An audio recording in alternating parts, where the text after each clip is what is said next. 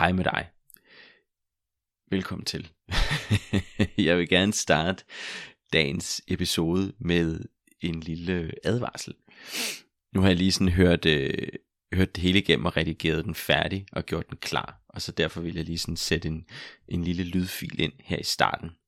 Bare for at sige, at det jeg snakker om i dag er sådan, temaet er på en eller anden måde sådan helt klart i den, i den nørdede ende Måske især fordi det tager udgangspunkt i øh, en øh, forfatter og terapeut, jeg har læst rigtig meget af, Alexander Lowen. Så det er sådan et udgangspunkt især i en af hans bøger, som jeg sådan øh, filosoferer over og øh, giver sådan mit, mit syn på i forhold til sådan det arbejde, jeg laver. Nå, men så ved du det, og øh, så det bliver helt klart mere konkret, sådan en 18-20 minutter inde i podcasten. Så hvis du sådan er mere til sådan lidt øh, lige på, lad os komme i gang, så, øh, så kan du roligt spole frem til det. Og ellers så bruger jeg lige sådan starten på at varme lidt op i forhold til sådan, jamen, hvor kommer det fra? Mange af de ting, jeg arbejder med her. Hvad er det, der har ramt mig i det? Og hvad er det, sådan, jeg har lyst til sådan at formidle igennem det? Nå, nu ved du det, så det er helt op til dig, hvordan øh, du vil konsumere dagens episode. Om ikke andet, glad for at du lytter med, og øh, god fornøjelse med det. Hey, Velkommen til alt det du mærker. Jeg hedder Simon, og jeg er kropsterapeut. Og i dag skal jeg snakke om noget, hvor jeg refererer til en af mine helt store helte, som er ingen ringer end, og du kender ham formentlig ikke, men det kommer du til. Han hedder Alexander Lowen, og Alexander Lowen, han var i sin tid i lære hos ham, der vil nok kaldes for kropsterapiens fader, Wilhelm Reich. Og hvis, øh, og hvis det navn, det får en klokke til at ringe, så er det fordi, jeg har snakket lidt om ham før, nemlig i de episoder, der handler om de fem beskyttelsestyper. Så hvis du har fulgt mig i noget tid, enten på podcasten her, eller inde på mine sociale sider, så har jeg fra tid til anden snakket om de her hvad jeg kalder for de fem beskyttelsestyper. Og de fem beskyttelsestyper er i hvert fald for mig sådan den mest grundlæggende personlighedsmodel, som også omfatter kroppen. Den fortæller sådan helt grundlæggende, hvordan vi har lært at beskytte os selv mod overvældende følelser, og hvordan den her beskyttelsesform, den jo ikke bare er mental, men enormt kropslig også. Og det vil sige, at den her beskyttelse, en af de her fem beskyttelser, som vi alle sammen har, altså en af som en primær og så en sekundær, de har været med til at forme os. Og igen ikke bare mentalt forme os, men også virkelig kropsligt forme os. Nå, men jeg har jo som sagt allerede lavet to, jeg har lavet sådan en dobbelt episode om de her fem beskyttelsestyper, hvor jeg sådan går, går ned sådan meget specifikt i hver af de her typer. Så hvis ikke du har hørt den endnu, så, så kan du øh, efter du har hørt den her, passende gå tilbage og høre dem også. Nå, men det er jo selvfølgelig klart, at det her med de her beskyttelsestyper, det er jo ikke noget, jeg selv har fundet på, ud over navnet. Fordi oprindeligt, så kaldes de her typer for karakterstrukturer, som er lige præcis det, der er opfundet, hvis man kan sige det sådan, af ham her, Wilhelm Reich. Og en af hans elever tilbage i ja hvad, 40'erne, 50'erne. Han hedder som sagt Alexander Loven, og han har skrevet rigtig meget om de her karakterstrukturer. Og det har jeg, jeg tror jeg har læst alt af ham, og øh, er vanvittigt begejstret for hans tilgang, ikke bare til arbejdet som terapeut, men til livet i det hele taget. Nogle af hans bøger kan godt være sådan lidt, lidt i den tunge ende, men de er også enormt smukke fordi han har bare sådan et, øh, et fantastisk fint syn på livet og på, på mennesket. Loven han er kendt for, hvad man sådan vil kalde for kropspsykoterapi, som også i høj grad er det, som, som jeg laver. Og han er desuden ophavsmand til den metode, man kalder for bioenergetik, som er en række øvelser, der går ud på at åbne op for sådan en bedre strømning af fysisk energi og følelser igennem kroppen. Du vil måske kende det her begreb, der hedder ryst dig fri, eller træ, altså T-R-E, som er en metode. Træ, det står for Trauma Releasing Exercise. Og det er sådan en kropslig orienteret tilgang til at forløse stress og spændinger og traumer gennem nogle øvelser, som frembringer vibrationer og rystelser i kroppen. Og det her træ, den metode her, den bygger netop på bioenergetikken fra Alexander Lowen, som jo igen bygger på den her forståelse for de her karakterstrukturer, det som jeg kalder for beskyttelsestyper, som er den her pansring, der sker i kroppen, når vi sådan fra vi er helt små, i en eller anden grad er nødt til at lære at gardere os mod de overvældende følelser, som vi ikke har fået den nødvendige hjælp til at håndtere som børn. Okay, men nu skal jeg jo sådan holde mig på sporet, fordi det som den her podcast faktisk skal handle om, ud fra den her meget lange indledning, det er det tema, der hedder livskraft og seksualitet, som og grund til, at jeg har lavet den her lange indledning, det er fordi, at det sådan ret meget er kernen i rigtig meget af det, som Alexander Lowen beskriver i sine bøger. Og der er særligt en bog, som jeg læste af ham for, øh, for nu en del år siden efterhånden, men som, som virkelig ændrede sådan hele mit syn på, hvordan man arbejder med krop og følelser. Og den bog, den hedder Fear of Life, altså frygten for livet. Og alene titlen springer jo sådan lidt i øjnene, fordi hvad mener han med det her med, at vi frygter for livet?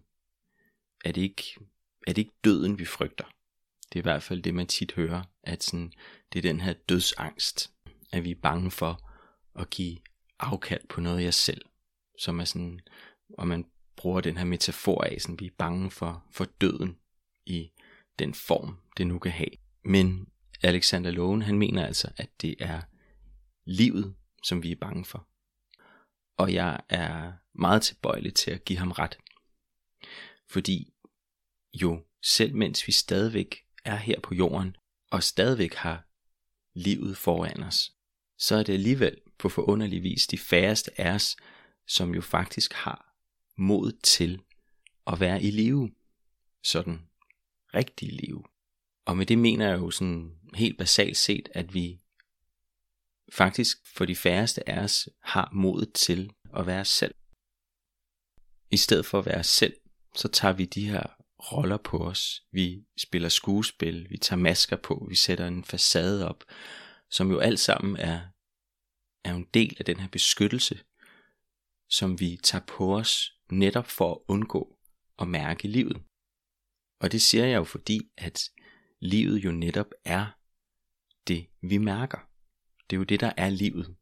Hvis ikke vi mærker noget, eller hvis ikke vi tillader os at mærke noget, jamen, så bliver livet jo i sig selv sådan lidt meningsløst.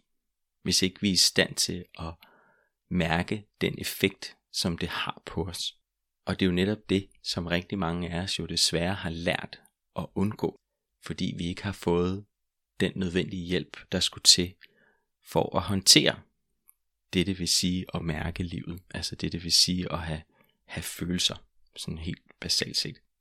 Og det kommer jo sådan i høj grad fra, at vi jo fra vores barndom har den her erfaring af, at vi ikke er gode nok. Og det er jo det, vi står med som voksne, at den her følelse af, at sådan, jeg er ikke god nok i mig selv.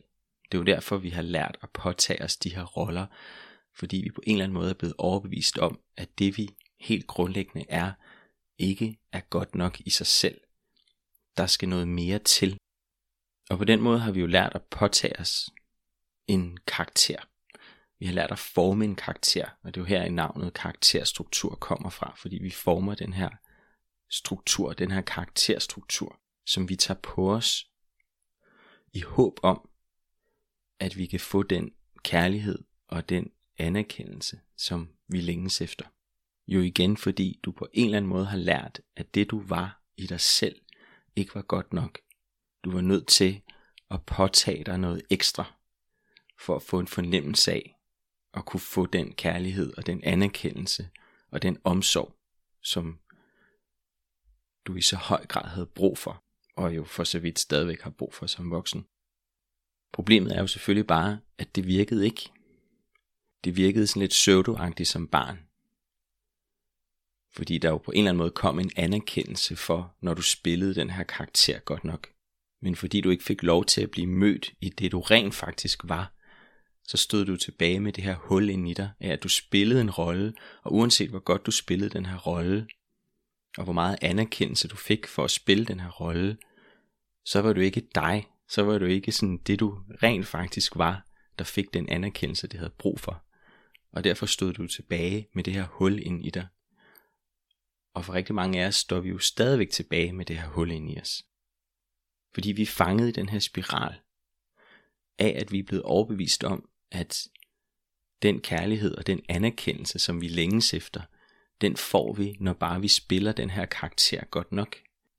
Så derfor bliver vores primære mål, det bliver at opbygge og øve den her karakter så meget, som vi overhovedet kan. Problemet er jo selvfølgelig bare, at det ikke virker. Så uanset hvor gode og dygtige vi bliver, hvor store eksperter, altså uanset hvor store eksperter vi bliver i at spille den her karakter, så fylder det os ikke ud.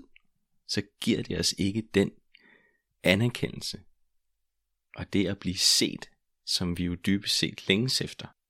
Og hvis ikke vi har øje for det, så står vi jo i det her tomrum, hvor vi ikke forstår, at vi gør os så for, forbandet umage hele tiden, og alligevel ikke får det, som vi håber på. Og det eneste vi ved, det er og bare at prøve og prøve og prøve at gøre det bedre og bedre og bedre. Så det bliver vi ved med, på trods af, at resultatet udbliver gang på gang. Og det er jo enormt tragisk, fordi at vi er jo kommet til at opgive os selv til fordel for den her rolle, og på den måde så er vi dømt til at blive afvist, fordi vi har allerede afvist os selv. Og loven spørger jo så, sådan lidt spørger han jo for os alle sammen, jamen hvorfor slipper vi ikke bare den her rolle? Hvorfor slipper vi ikke bare den her facade? Og hvorfor er vi så ikke bare os selv? Som jo selvfølgelig er et indlysende spørgsmål, når du sådan lige stiller det på den her måde. Men problemet er jo netop, at for langt de fleste af os, så er vi så fanget i den her rolle, at vi jo nærmest fuldstændig har mistet kontakten til det, vi er. Altså vi er ikke i stand til at mærke os selv, som jo også er det, jeg oplever hos rigtig mange af mine klienter, og det som jeg også selv stod med. Altså, jamen hvad er det faktisk, jeg er? Hvad er det faktisk, jeg gerne vil? Hvad er mine længsler? Hvad er mine grænser? Hvad er mine behov? Nu har jeg brugt et helt liv på at opfylde den her karaktersrolle, at jeg jo nærmest fuldstændig har mistet kontakten til sådan, jamen, hvor er jeg i det her? Og det er jo den opgave, vi står overfor, når det går op for os, at vi faktisk har gået og spillet en rolle al den her tid. At vi er nødt til at kunne på en eller anden måde at finde ind til, til det, vi er inde i. Hvor floskelagtigt det end lyder, men det er jo sådan, det er. Og så kan man jo tænke, jamen, når jeg nu har fundet ud af det, at det er en rolle, jeg spiller, og jeg bare skal gå på undersøgelse i det, jeg er, hvorfor gør jeg så ikke bare det? Kan det være så svært? Og svaret er jo ja, det er svært.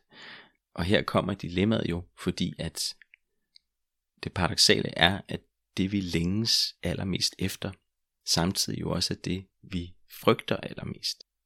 Fordi vi længes jo efter at være i live. Vi længes efter at mærke livet som noget godt og som noget rart, og som noget nærværende og som noget meningsfuldt. Men udfordringen er jo, at netop det her nærvær og den her intimitet, den er vanvittigt sårbar. Fordi for at du kan være nærværende, så er du nødt til at kunne stille dig åben. Du er nødt til at kunne sætte dig selv i spil.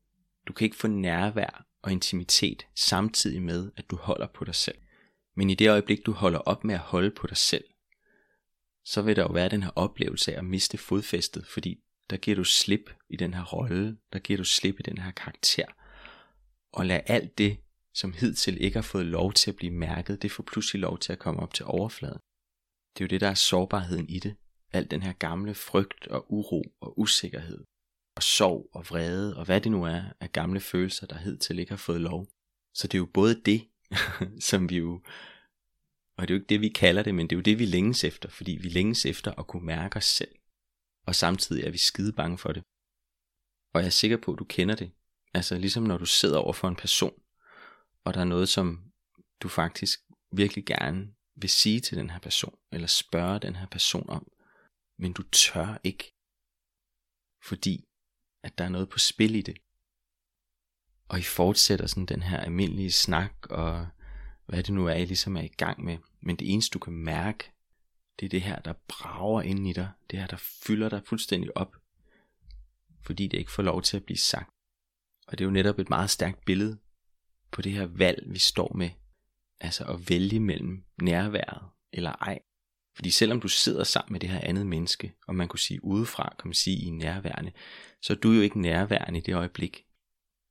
Du trækker det, som fylder allermest i dig tilbage, og på den måde vil du også miste kontakten til den person, du sidder overfor. Den eneste måde, at den kontakt kan blive etableret, det er ved, at du åbner op og fortæller, hvordan du faktisk har det, hvad det egentlig er, der fylder inden hos dig. Og det er det, der er øvelsen. Det er det, der er livet. Det er der, du har muligheden for faktisk at mærke dig selv. Og det er der, du har muligheden for at lukke andre ind. Jeg plejer at sige det her med, at stærke følelser er lige med stærke værdier. Og det oplever vi jo tit i debatter og sådan noget. Hvis der er noget, som folk har nogle meget, meget stærke værdier omkring, så er der også meget store følelser i spil. Problemet er jo bare igen, at mange af os har ikke lært at udtrykke de her følelser ud fra os selv. Så vi, vi vender dem om til noget andet, og gør det til anklager og alt muligt, som vi kaster i hovedet på hinanden. Forskellen på at åbne op, og så det er jo, at jamen et er at anklage andre og kaste noget i hovedet på dem og sige, de tager fejl og de er forkerte og de er også bare åndssvage. Noget helt andet er jo at stå ved det, der er vigtigt for dig. Det er det, der er det sårbare, og det er det, vi er nødt til at lære. Desværre for mange af os, så er det jo sådan, at vi er blevet nægtet at udtrykke stærke følelser. Og det kan måske godt virke sådan lidt øhm, modsigende i forhold til det, jeg lige har sagt netop det her med sådan, at folk kaster alt muligt efter hinanden, og sådan kan man godt sige, om det er jo stærke følelser. Ja, der er det umiddelbart. Men igen læg mærke til, at ofte vil de her personer ikke give udtryk for, hvordan de selv faktisk har det. De er ikke blege for at fortælle, hvordan de synes andre er, eller hvad de synes om ting. Men du vil meget sjældent høre eller læse, at der bliver delt, hvordan den her person faktisk har det. Og det er det, jeg mener med, at vi desværre rigtig mange af os sidder fast, fordi vi er blevet nægtet at udtrykke vores egne stærke følelser. Og derfor har vi lært alle mulige strategier, og det er jo her, de her fem beskyttelsestyper kommer i spil. Hvor det, man ofte kan møde i de her debatter, det er den af de her beskyttelsestyper, der hedder angriberen, som har lært at gå til angreb, når personen føler sig presset. Det vil sige, når personen oplever overvældende følelser og frygt for selv at blive manipuleret eller gjort holdt for nar, så vil personen gå til angreb på andre og anklage andre og manipulere og på den måde holde sig ovenpå. Men det er ikke et udtryk for sårbarhed, men det er et udtryk for en meget, meget stærk beskyttelse. Og dermed det fuldstændig modsatte af sårbarhed. Og det er måske det, der sådan er kernen i det her, at når jeg siger sådan, at vi er blevet nægtet at udtrykke stærke følelser, så kunne jeg måske også sige, at vi er blevet nægtet at vise sårbarhed. Fordi når vi har gjort det, så er det på en eller anden måde blevet gjort forkert. Altså du måtte ikke være for vred i den forstand, at du når du satte grænser, når der er noget, der ramte dig, at du gav udtryk for sådan, det her har jeg ikke lyst til, det her vil jeg ikke være med til. Eller du måtte ikke være for ked af det. Eller du måtte ikke være for usikker, eller give udtryk for en tvivl, eller hvad det nu var som noget, der kom fra dig, som noget sårbart, du gav udtryk for, når du enten forsøgte at sætte en grænse, eller du forsøgte at række ud efter hjælp, så oplevede du, at det på en eller anden måde blev gjort forkert. Og på den måde er du blevet frataget dine muligheder for netop at udtrykke dine grænser og dine længsler og dine ønsker og behov. Fordi hver gang du har gjort det, så har du fået at vide, at det er for meget, eller det var der ikke lige plads til lige nu. Eller du kunne måske mere subtilt mærke sådan, det, det skabte for meget uro. Det kunne de voksne ikke lige håndtere, når du åbnede op for de her ting. Så derfor så holdt du ret hurtigt op med netop det. Så når jeg kalder det her afsnit for livskraft og seksualitet, så er det jo netop det her, der er kernen i det, fordi det at kunne udtrykke sine grænser, sine længsler, sine ønsker, sine behov, er jo sådan grundkernen i vores livskraft og seksualitet. Og jeg kunne måske godt bare have kaldt episoden for livskraft, men det er sådan lidt to sider samme sag at have seksualiteten med ind i det, og det vil jeg gerne prøve at forklare. Men altså livskraften, det er jo den her drivkraft. Det er jo bare sådan den her åbenhed og gøren og rækken ud, og ligesom stille sig frem og stå ved. Det er jo det, der er livskraften, og det er jo det, der er så mange af os, som jo virkelig, virkelig savner i os selv, fordi vi har mistet kontakten til det, fordi vi ikke har fået lov til at udtrykke de her basale følelser i os, dengang vi var små. Og på den måde har fået sådan inkorporeret gennem de her beskyttelser, at det skal vi lade være med. Vi har taget det på os, de her stemmer. Altså sådan, dengang var det jo nogle voksne, vores forældre typisk, som gav udtryk for, at det var forkert. Og tit har vi jo taget den stemme til os, så det er jo sådan blevet vores egen stemme. Hvad jeg jo helt vildt tit hører også fra mine klienter, sådan at de, de selv taler sig selv ned. De behøver ikke andre til ligesom at fortælle dem, at de ikke må være for meget, fordi de, det kan de sagtens finde ud af at gøre selv. Noget der især er tydeligt i den beskyttelsestype, der hedder udholderen, som er fantastisk god til at stoppe sig selv. Altså hver gang der kommer en impuls til at gøre noget, så vil der med det samme komme en modimpuls, der vil sige sådan, nej, det, det, det lykkes alligevel ikke, det er alligevel for meget, det kommer ikke til at gå, alt det her. Det, hver gang så bliver det bare stoppet. Så hver gang den her livskraft forsøger sådan at bryde igennem, så bliver den bare sådan holdt tilbage skubbet tilbage igen, men den forsvinder ikke, men den ligger trykket sammen derinde i dybet. Til stor frustration for den person her jo selvfølgelig. Fordi det er jo en kæmpe, kæmpe, kæmpe uforløsthed, som jo måske især for udholderen meget nemt kan føre til sådan næsten depression. Der er den her barriere af, at der er noget, der sådan aldrig får lov til at blive sat i gang.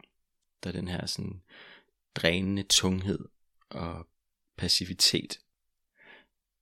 Når det kommer til seksualiteten, så skal vi jo huske, at som børn, så udtrykker vi jo sådan vores seksualitet gennem leg og kreativitet og intimitet. Altså sådan, børn elsker at udtrykke sig, de elsker at undersøge, og de elsker at være tætte.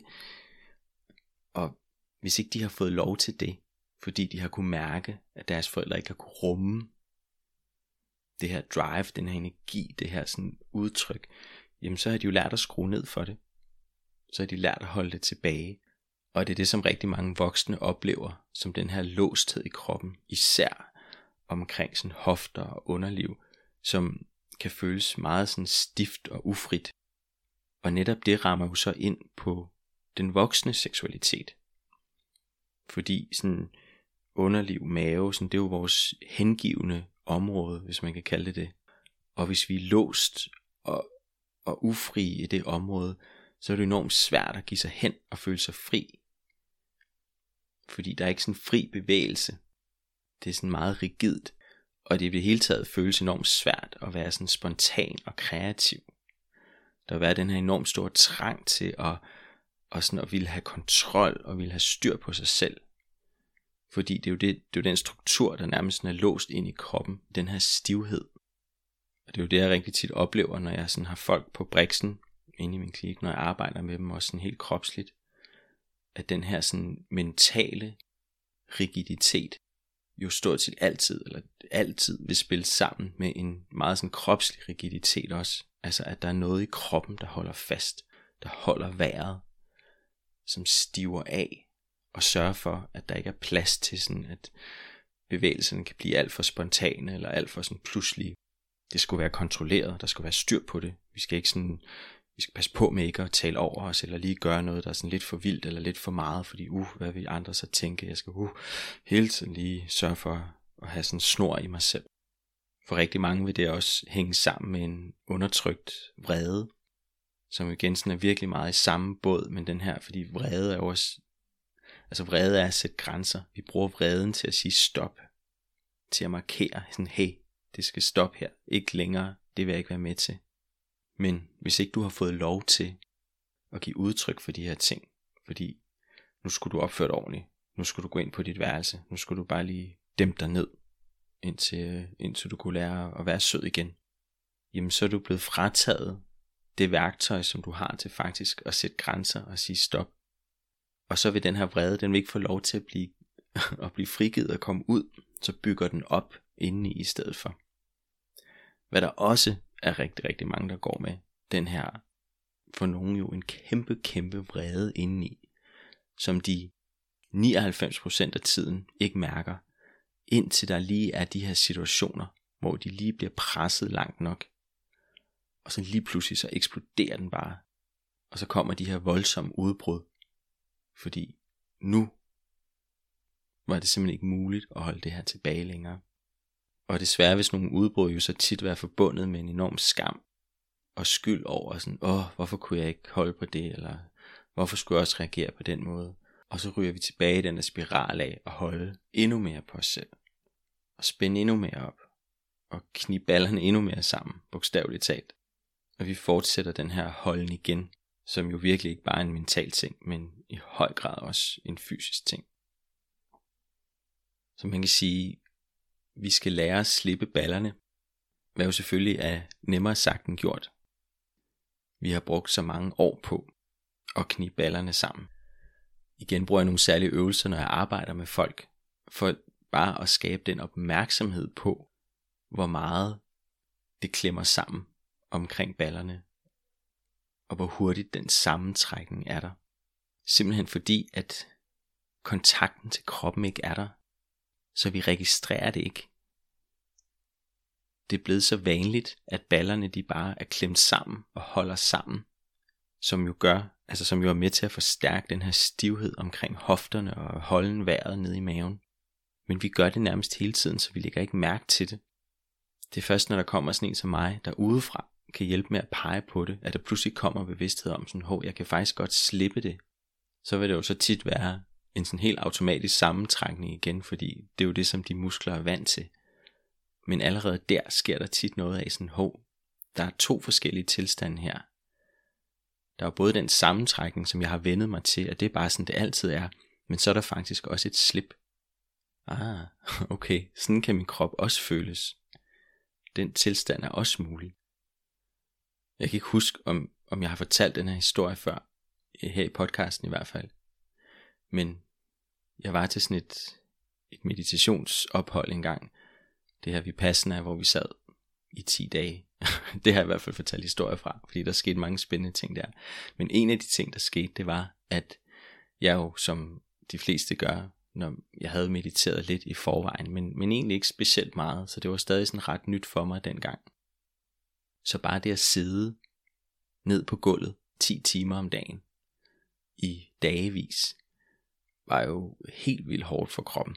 Og jeg fik vanvittigt ondt i mine knæ, og mine hofter, og mine lår, og jamen det skreg bare. Altså det gjorde så ondt, og jeg var bare sådan, og det var også, altså folk jo begyndte jo at stable op med puder og alt muligt. Sådan, I starten sad vi alle sammen på gulvet, og efter, efter nogle dage, så havde folk jo bygget sådan hele tårne af pøller og tæpper og alt muligt for sådan at komme op og sidde på alle mulige forskellige måder. Og stedig som jeg var, så var jeg sådan, nej, jeg vil, jeg vil simpelthen blive siddende på gulvet. Godt nok sad jeg på nogle puder, men jeg gad ikke sådan at blive ved med at stable op. Så jeg sad jo bare sådan holdt ud i det der, bed tænderne sammen, og kunne jo overhovedet ikke koncentrere mig om andet, end at det bare gjorde vanvittigt ondt. Og så lige pludselig, og, og det var virkelig lige pludselig, på, jeg kan ikke huske, på fjerde dagen eller et eller andet, hvor min knæ bare brændte, og jeg sad der. Og så lige pludselig så gik det op for mig, at jeg sad og strammede helt vildt i ballerne. Altså sådan, lidt ligesom sådan en knibeøvelse, sådan helt ind omkring endetarmen. Jeg sad bare og klemte sammen alt, hvad jeg overhovedet kunne. Og indtil det øjeblik, så havde jeg ikke lagt mærke til det. Det var bare min tilstand, når jeg sad. Hvor jeg før det jo i en eller anden grad havde en opfattelse af sådan, om jeg sidder her jo bare. Og pludselig gik det op for mig, at sådan, nej, jeg sidder her ikke bare. Jeg sidder her og kæmper. En brav kamp for at holde ud. Og jeg spænder alle muskler, jeg har i mine baller og mit underliv og min mave i den her holden ud. Og lige så snart jeg fik den opmærksomhed, så gik det op for mig sådan, at jeg kan jo bare slippe den sammentrækning. Det er jo mig, der gør det. Og jeg lyver ikke, når jeg siger, at da jeg gjorde det, så var det som om, der blev åbnet sådan en sluse ned til mine ben. Fordi alt, alt det blod og ilt og næring og hvad der ellers har, ligesom hele kredsløbet, som jo ikke har kunne komme igennem særlig godt, fordi der har været så anspændt i den port, det jo er mellem overkrop og ben, den åbnede pludselig op, så det strømmede ned i mine ben, og jeg kunne bare mærke sådan en varme, der spredte sig hele vejen ned, helt ud i fødderne, og så tilbage op, og hele min krop blev fuldstændig sådan elektrisk. Og jeg var sådan helt, helt høj nærmest, og, og det, altså alt sidrede i mig, og det var kun fordi, at det pludselig var gået op for mig, hvor meget jeg klemte sammen, og jo fordi, at jeg havde siddet og gjort det så intenst i så lang tid. Så i det øjeblik, jeg faktisk slap det, der var, der var forskellen så stor, at det bare sådan havde den her helt vilde effekt. Men altså, og som jeg også sagde før, så, så kom sammentrækken jo igen, så det var noget, jeg skulle blive ved med sådan at, at minde mig selv om. Men der var jo sket det, at jeg pludselig havde fået en meget stor opmærksomhed på det. Så det var pludselig blevet enormt tydeligt for mig, hvornår jeg klemte sammen, og hvornår jeg gav slip. Så det er jo sådan, det er jo sådan noget, jeg aldrig glemmer, og som jeg jo stadig har med mig, hvor jeg kan mærke sådan, hov, nu, nu strammer jeg op. Jeg skal jo bare lige slippe en gang, og lige sådan give plads til mit system. Give plads til, at jeg faktisk kan være her. Og det er jo der, at livskraften får plads. Det er der, der er noget, der får lov til at strømme. Og så går tilstanden fra, at jeg kan føle mig overbevist om, at jeg skal præstere et eller andet helt bestemt, og jeg skal gøre tingene på en helt bestemt måde, og nu skal jeg være god og dygtig, og jeg skal også kunne tage mig sammen og holde ud, og alle de her ting, til der lige pludselig kan komme sådan en tilstand af, bare sådan at kunne være, som jo er et helt andet sted at stå i livet på. Den her følelse af sådan, når jeg, jeg, jeg, jeg er god nok i kraft af, at jeg bare er her ikke i kraft af, at jeg skal gøre alt muligt bestemt. Og begge de tilstande er til stede i min krop. Og det er ikke fordi, jeg skal fjerne præstationstilstanden. Jeg skal bare være opmærksom på, at den anden tilstand er der også. Og der kan jeg også rette min opmærksomhed hen. Så det er det, jeg skal lære at øve mig på. Og det er jo det, som meditation jo også rigtig meget kan, fordi der sidder vi og træner opmærksomheden på vores væren, frem for hele tiden at træne vores opmærksomhed på at være på noget, vi gør og skal gøre. Så apropos den her oplevelse, hvor der virkelig var noget, der sådan næsten helt eksplosivt spredte sig ud i min krop, så er det også præcis det, som Alexander Loven beskriver. Altså det her med sådan, at vi helt automatisk kommer til at undertrykke det, som han kalder det magiske, det kreative, det glædesfulde, det ekstatiske i livet. Fordi alle de her ting er forbundet med noget, der på en eller anden måde er sådan lidt eksplosivt og spontant. Noget vi giver plads og lov til kan komme pludseligt.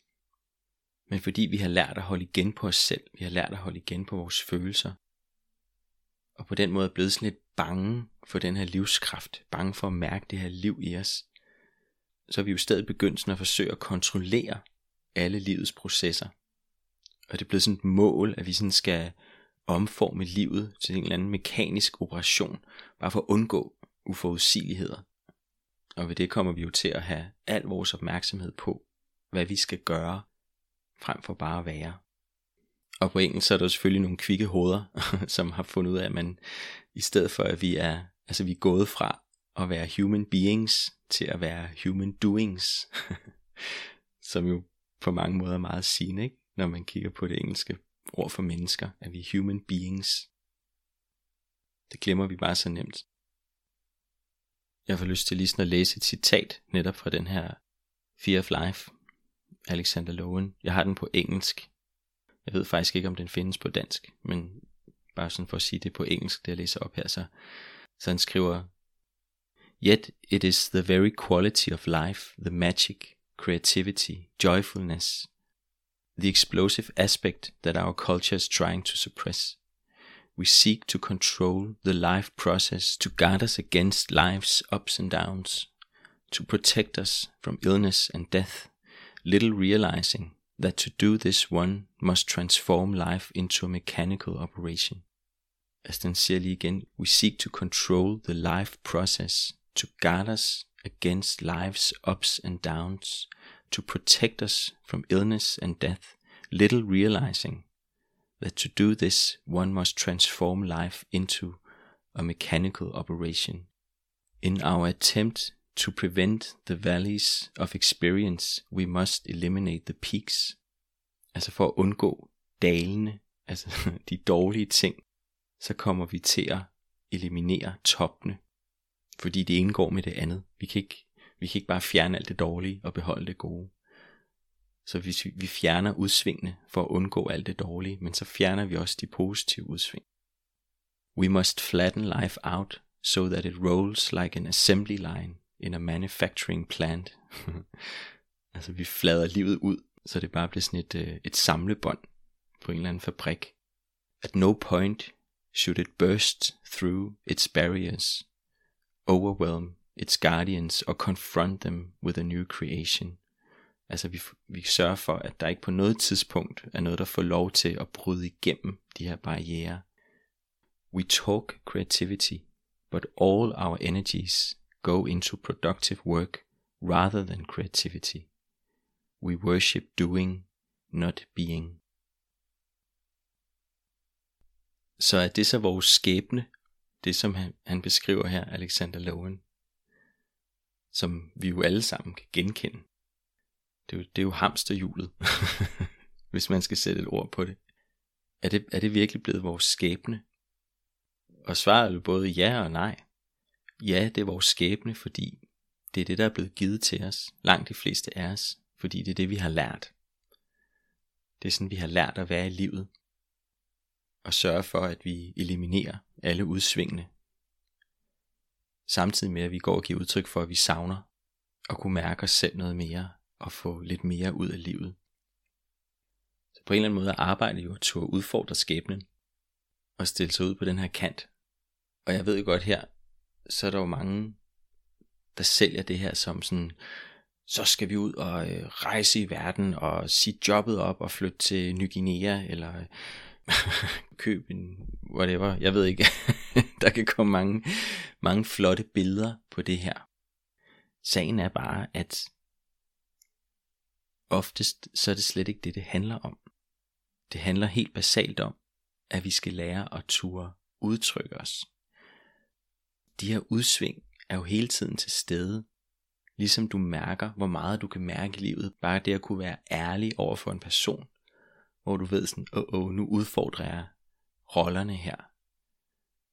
Nu udfordrer jeg de faste strukturer ved lige sådan at turde sige min ærlige mening. Jamen så er livet jo lige der. Du behøver ikke at flytte om på den anden side af jorden. Altså i bedste fald, så giver det dig bare nogle lidt flottere rammer at stå med de samme udfordringer i. fordi de kommer til at flytte med, kan jeg roligt love dig. Og i værste fald, så er det jo bare den her evige flugt. Hvor vi igen tror, at det er et eller andet, vi skal lære at gøre, for at blive glade. Jeg skal bare lære at tage mig sammen. Jeg skal bare lære at holde ud. Jeg skal bare lære at tage nogle flere chancer. Jeg skal bare lære at øh, ikke at øh, holde så meget på mig selv. Alle de her ting. Men hvis det kommer fra en kamp, så kan det godt være, at der sådan udefra set sker nogle ting. Men det er det samme hul, der bliver ved med at være inde i dig. Som jo er hullet, der længes efter at blive set for den du er. Og den eneste måde, du kan få lov til at blive set for den du er, det er ved at vise, hvem du er. Og hvis ikke du ved det, og det gælder jo desværre for langt de fleste af os, så er øvelsen at begynde at turde åbne op, og begynde at turde give udtryk for os selv. Hvad er det, vi mærker? Og hvis ikke du kan mærke dine følelser, så kan du i hvert fald mærke, hvad du sanser. Som igen er sådan rigtig meget det arbejde, jeg står med med mine klienter. Hvis jeg spørger ind til sådan, om hvad, hvad sker der hos dig lige nu? Hvad mærker du lige nu? Og det kan være sådan, om jeg mærker ikke noget. Der er ikke nogen følelser sådan. Og jeg er sådan, ah, det kan godt være, at du ikke lige mærker en konkret følelse, eller at du sådan er helt up to date med præcis, hvad der sker inde i dig lige nu. Men jeg er ret overbevist om, at du registrerer et eller andet. Om ikke andet registrerer du fraværet af at kunne mærke dig selv. Eller som et minimum er jeg ret sikker på, at hvis jeg guider dig til lige sådan at sidde og rette opmærksomhed ned i din hånd lige nu, så ved jeg, at der er en god sandsynlighed for, at du vil kunne mærke måske bare sådan et, en lille bitte citron i hånden. Behøver sikkert at være særlig meget. Måske kunne mærke, om din hånd føles varm eller kold. Og bare sådan det her er med til at skabe den her kontakt ned i kroppen. Så det kan godt være, at du tænker sådan, okay, jamen der er langt fra det, til lige sådan at kunne mærke en citron i min hånd, til faktisk at kunne mærke livet og mærke, hvad jeg vil. Og sådan, ja, det kan godt være, men det er der, vi starter. Det er lidt ligesom at lære at gå, eller lære noget andet, sådan næsten på ny. Vi er så trænet i hele tiden at rette vores opmærksomhed op i hovedet. Men det er bare ikke derop forløsningen kommer. Den kommer først, når vi lærer at få kontakt til os selv. Og det er jo sådan set præcis det, jeg håber at kunne i en eller anden grad hjælpe dig med ved bare at lytte til sådan noget som det her. At jeg er sikker på, at når du har lyttet igennem, hvis du har lyttet med helt, helt hertil, så vil du sidde med en eller anden følelse. Et eller andet, det har sat gang i inde i dig. En eller anden bevægelse. Og det er en god og vigtig start. Det skal vi bare have mere af.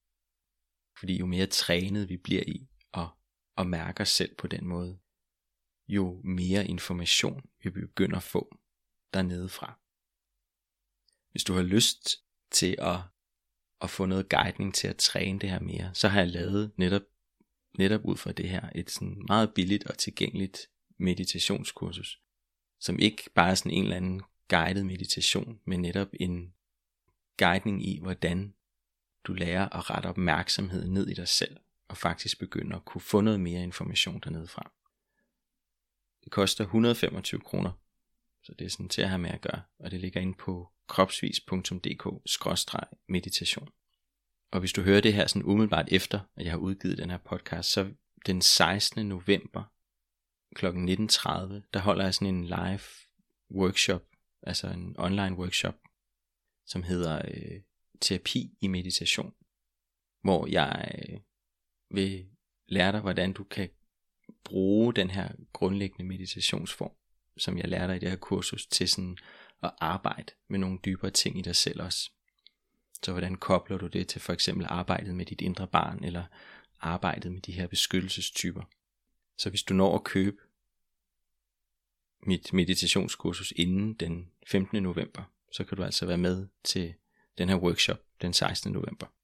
Det er du i hvert fald hermed inviteret med til. Og ellers vil jeg bare sige tak for i dag. Tak fordi du lyttede med. Som altid, altid, altid er du mere end velkommen til at skrive til mig på simonsnabelagkropsvis.dk hvis du har noget på hjerte. Og ellers så øh, lyttes vi med næste gang. Ha' det godt. Hej.